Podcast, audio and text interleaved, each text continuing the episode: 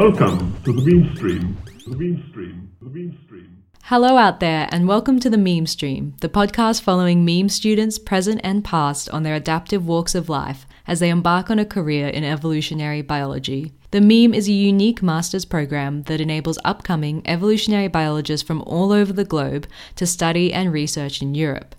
This podcast will travel all over Europe and the world, leaping, as Dawkins says, from brain to brain, meme to meme, telling tales of our scientific ventures and research projects. I'm Kate Garland, one of your traveling hosts and creator of the meme stream, coming to you from Montpellier, France, and this is episode one. This episode is brought to you by the wonderful and the lovely Merve Ozdoprak, who is currently doing her third meme semester in Australia and is now a meme stream traveling host. Merve got to interview the past meme student Daniel Mendez when they both were in Montpellier, France for the Joint Congress of Evolutionary Biology this year. They're going to be talking about one of Daniel's past meme projects on the speciation and population genetics of the Moroccan spiny footed lizard. Now, a bit of advice. This podcast will very quickly plunge into the pool of evolutionary thought.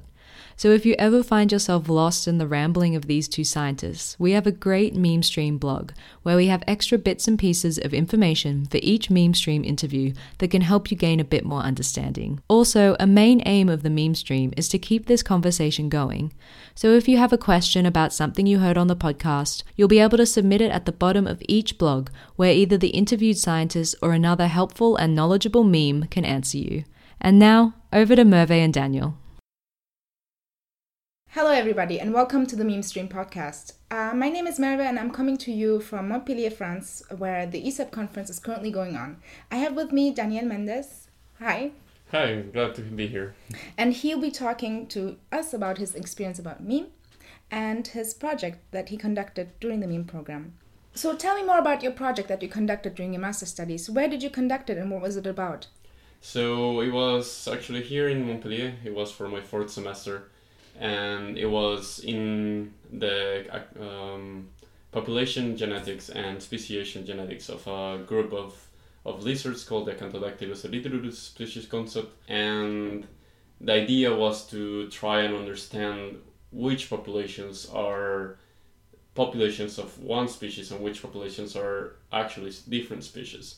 And this is a, a lizard, a small lizard that lives in Morocco and what we did was to try and find genetic markers that could differentiate these, these populations and if these differences could be linked to the morphological traits that uh, have been analyzed before.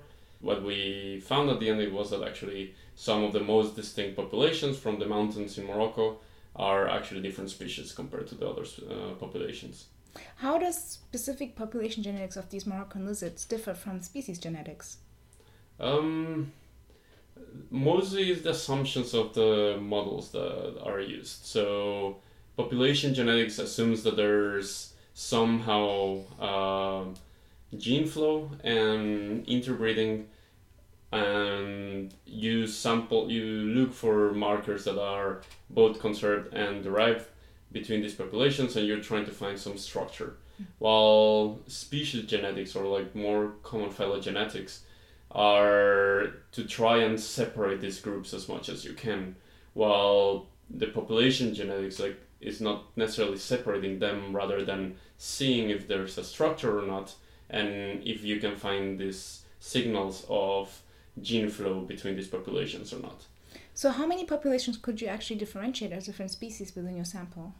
Um, there were two uh, fully differentiated species um, that are in the process of being described. There's one other population that apparently we need more data, and I think I'm, I'm not sure if it has been collected, but it also looked very distinct, but the sampling was very low, so we couldn't have enough data while the rest was a big species continuum. And interestingly, these uh, lizards go all the way from Morocco to Spain. And it, for a long time, it was separated. Uh, some people said that the Iberian species or subspecies would be considered a species, while the Moroccan a different species. But actually, the one uh, subspecies that goes from Spain all the way to Morocco it's one species, uh, while the different species are actually very restricted to the mountain ranges in Morocco.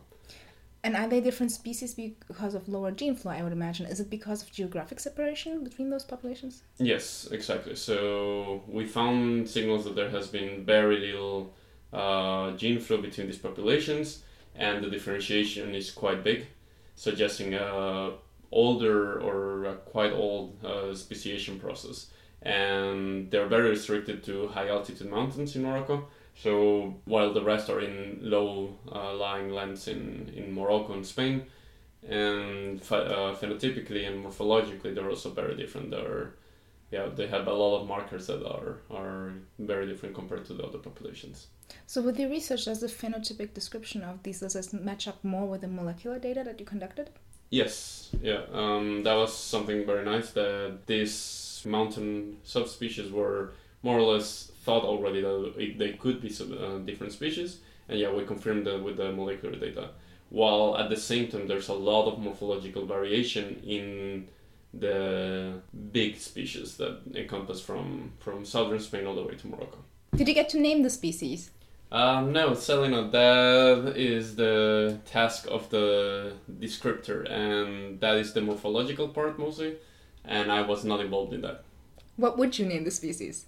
Um, I don't know. I think I would try to be as descriptive as possible and not really uh, dedicated to anyone. So, no wacky names? Nah. okay, great. Sitting in a lab working with this kind of data, was it at times a little bit depressing, maybe? Um, yes and no. Sadly, um, I got the tissue already in pieces, so I didn't get to even touch the specimens. Mhm. So after all, like you don't really get the concept of, of the specimen itself. Mhm. Um, but for previous bachelor, I had to do some collection for for tissues and for, for it was for birds, so it was for the for the specimen itself, for the skin, and that is a bit sad. Like thinking of like after all, you're killing some animals, even though you know that it's for research. And for example, these new species are, are should be protected because they have very small ranges and yeah, they're very well apparently quite rare. But, This opens up a new big conversation. Do you think the value of the research that you did justifies the means of killing those organisms? even though like the process is not very nice of killing animals to to put them in collections is still information that that is very precious. And in a lot of cases like even birds that are the best studied animals um, there's a lot of things that we don't know. And only through vouchers in collections and with tissue we can do further analysis that are not possible by taking just a picture that has been proposed as a as a substitute. Do you think your project impacted uh, future generations of researchers? Um, I think so for no, because uh, it hasn't been published, but I think it will. Um, in number of species in Morocco, for example, or um, maybe also in the approach of how we how we develop this project on using both population genetics and normal phylogenetics to mix them, even though we violate some of the assumptions, but then we can see from different perspectives that more or less the same thing that there are different populations that should be considered different species. And with this outcome of unique species now, how would you recommend protecting these species? Mm, I think that's a more trickier question as I'm not very familiar with Moroccan um protection of species. Mm. So because the, the parent species, let's say like the main species, it's very widespread and very common. So it has been kind of ignored by, by protection status, while these smaller species should be protected. So if it was on me, like I would suggest the Moroccan government to put them in a species list. Mm-hmm. Okay. How did you choose which project to conduct in which lab? Um, I was actually looking to broaden my perspectives. I had done all my bachelor and some uh, research afterwards as a research assistant in on birds, um, on actually phylogenetics of birds. Um, so I was trying to, to broaden up, and I did a small project with plants, I did another project with reptiles, but looking at the morphology of the skulls. Um, and then this project was very interesting for me because I'm still very interested in the speciation process. And even though I hadn't hadn't worked with reptiles that much, like after all, like the organism is not the the um, main aspect rather than the process of speciation and whether it's birds or reptiles or whichever organism. Like for me, it's interesting. Did you have this interest in speciation before you started your project, or did it grow and foster? I no, I, I had uh, even when I was doing my bachelor. So, and still, even though my current project is not specifically on speciation, but I'm it's still one of my topics that, that I really like. I imagine this was one of the first research projects in your career, or the earliest one. So, how do you think this experience has impacted you till today? Um, it was a very good experience, very interesting as well. Um, because neither me nor my supervisor had any idea about the methods that we were using. so at least on my side, it was very nice to have like a hands-on um, experience and learning experience with n- no, yeah, no one telling me exactly what to do and just figuring it by myself. Sometimes can be very frustrating, um, but at the same time, it's very um, fulfilling once you manage to to get a program running or a software running and see the results afterward. Um, and I had very nice supervision, but at the same time, as he, as my supervisor, also was not completely familiar with the methods, uh, he gave me a lot of freedom. So I think that was very helpful and helped me now in my current PhD. Um, also to not be afraid of looking at a new method and say, well, let's just go for it. Great. Um, you conducted this research in Montpellier. What other parts of Montpellier did you enjoy uh, apart from the research itself? Well, I think Montpellier is a great city. Um, it's uh, sometimes a bit warm, but um, no, but it's the weather is amazing year round. Uh, it's very close to the beach, and it has an amazing atmosphere both for students and for research. Like there's a lot of research facilities and research institutes around so there's a lot of connectivity between them um, and also the university is quite big and diverse so you get a big feeling of, of uh, high education place um, as well the city is, is very nice in architecture it has a lot of medieval streets and monuments and a lot of bars uh, restaurants and places to to go and i think it's one of the the nicest cities that i was Okay, you so you visited other places during your meme time. What other places did you study at? I started in Groningen for one semester, then I moved to Munich and I stayed there for two semesters, and then came here for my last semester. Okay, great. What have you been doing since the completion of the meme program? So I took almost yeah around half a year off, um, uh, but I went back to Munich for a while and did some uh, small like mini jobs for in during research doing some uh, barcoding for insects and then i started my phd which i've been now for yeah i'm starting my third year. And so that's what i've been doing since. Do you think the meme program has prepared you for your phd position? Definitely definitely. Um, i think the meme program is great in, in that perspective. Is it really prepares you for all kind of research um, styles and ways and it gives you the tools as well to, to develop a phd so yeah another question like the friends you made during the meme program or the connections that you made do you still keep them up uh, absolutely uh, one of my best friends is still in munich with me um, and some others I don't see that often, but we still are very good in contact. And for example, now with this conference, I'm meeting quite a, these very good friends. That uh, one of them, for example, I was visiting in Peru at, at her place. That now she's moved to Uppsala for her PhD.